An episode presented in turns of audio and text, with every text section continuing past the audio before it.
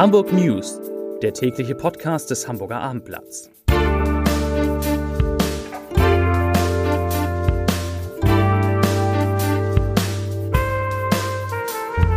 Moin, mein Name ist Lars Heider und heute geht es um den Prozess gegen den grünen Politiker Michael Osterburg, der viel Geld aus der Fraktionskasse für falsche Zwecke ausgegeben haben soll. Weitere Themen. Boris Becker tritt bei der Digitalmesse OMR auf. Hamburger Hochschulen erhalten gute Noten und die Tochter von Heidi Kabel, Heidi Mahler, will sich im Ohnsorgtheater engagieren und so ein bisschen helfen, vielleicht den Streit dort zu schlichten. Dazu gleich mehr. Zunächst aber wie immer die Top 3, die drei meistgelesenen Themen und Texte auf abendblatt.de. Auf Platz 3 OMR 100, wenn Boris Becker auf Luisa Neubauer trifft.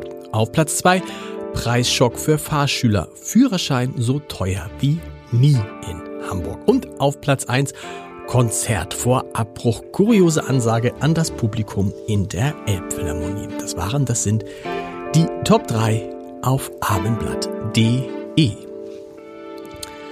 Am vierten Prozesstag gegen den grünen Politiker Michael Osterburg gab es einen Paukenschlag. Der Angeklagte räumte fast alle Vorwürfe ein. Ich übernehme die Verantwortung für mein Handeln und stehe zu meiner Schuld, trug sein Anwalt Nils Fock vor. Das gelte für alle knapp 120 Anklagepunkte mit Ausnahme des Kaufs einiger technischer Geräte. Schon zu Prozessbeginn hatte Osterburg einige Vorwürfe eingestatten, etwa eine private Malta-Reise mit Hummeressen, bei dem er für die Fraktion als Bewertungsgrund Flüchtlingsrettung im Mittelmeer angegeben hatte. Knapp 33.000 Euro soll Osterburg sich laut Anklage aus der Fraktionskasse zu Unrecht für Privates wie Restaurantbesuche, Kinderbetreuung, Reisen, Computertechnik und Dinge des alltäglichen Lebens erstattet haben lassen.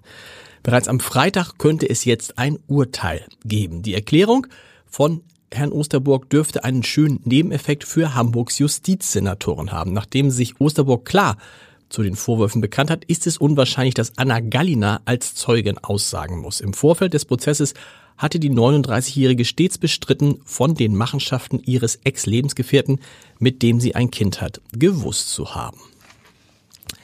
Die Hochschulen in Hamburg schneiden in den Fächern Betriebswirtschaftslehre, Volkswirtschaftslehre und Jura besonders gut ab. Das hat die aktuelle Auswertung des Zentrums für Hochschulentwicklung, kurz CHE, ergeben. Insbesondere die kühne Logistics University erzielt mit durchgängig mehr als viereinhalb von fünf Sternen hervorragende Ergebnis, Ergebnisse.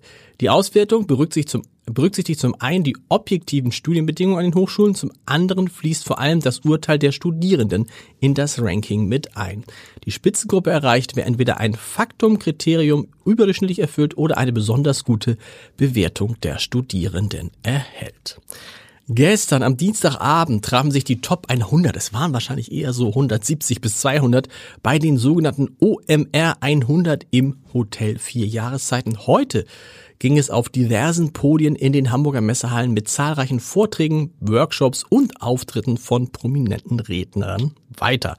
Den Abschluss der großen Digital- und Medienmesse übernahmen die beiden Tennislegenden Serena Williams und Boris Becker. Wichtiger Fakt am Rand. Die Messe mit ihren rund 70.000 Gästen dürfte Hamburg Einnahmen von bis zu 100 Millionen Euro beschert haben. Geld, über das sich vor allem natürlich die Hotels freuen, die nahezu ausgebucht waren.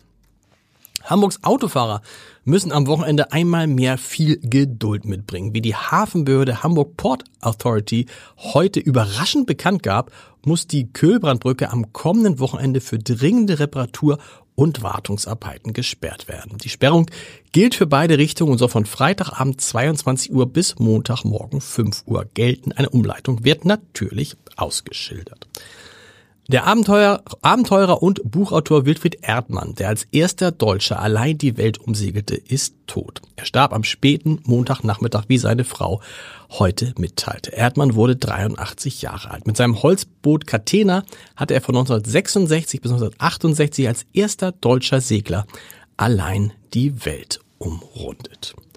Das Ohnsorgtheater hat gerade viele Sorgen. Seitdem die Schauspielerin Sandra Keck die drei Jahrzehnte lang festes Ensemblemitglied am Theater war, am vorvergangenen Wochenende zur Vorsitzenden des Aufsichtsrats der Ohnsorg Theater GmbH gewählt wurde, gibt es Unruhe im Haus. Intendant Michael Lang ist krankgeschrieben, der künstlerische Leiter Murat Jegener wird sein Amt wohl aufgeben. Im Aufsichtsrat mitwirken will künftig Heidi Mahler, das hat die Schauspielerin und Tochter der Ohnsorg-Ikone Heidi Kabel nun gegenüber dem Abendblatt bestätigt. Sie sagte, ich zitiere, ich bin eigentlich entschlossen für das Theater. Zitat Ende. Bei der Auseinander Auseinandersetzung, schwieriges Wort, im Ohnsorg geht es um den Anteil von hochdeutschen und plattdeutschen Passagen in Inszenierung um den Versuch, auch ein Publikum für den Spielplan und das Niederdeutsche zu interessieren, das diese Sprache nicht beherrscht. Und auch dazu hat Heidi Mahler uns, meiner lieben Kollegin Maike Schiller, etwas gesagt, nämlich folgendes. Ich zitiere, in einem plattdeutschen Theater hat Hochdeutsch nichts zu suchen. Was mich stört, sind hochdeutsche Titel für plattdeutsche Stücke oder dramaturgisch überflüssige hochdeutsche Passagen in plattdeutschen Dialogen. Zitat Ende. Und ein Podcast-Tipp habe ich für Sie auch noch in unserem Podcast. Das Scholz-Update ist heute Bestseller-Autor Konstantin Schreiber zu Gast, den die meisten von Ihnen als Tagesschausprecher kennen werden und mit dem ich unter anderem über die Frage spreche, ob in einem Land wie Deutschland, das schnell zu Panik und Weltuntergangsstimmung neigt, ein Kanzler passt, den scheinbar nichts aus der Ruhe bringen kann. Hören Sie mal rein unter www.abendblatt.de slash podcast und wir hören uns morgen wieder mit den Hamburg News um 17 Uhr. Bis dahin, tschüss.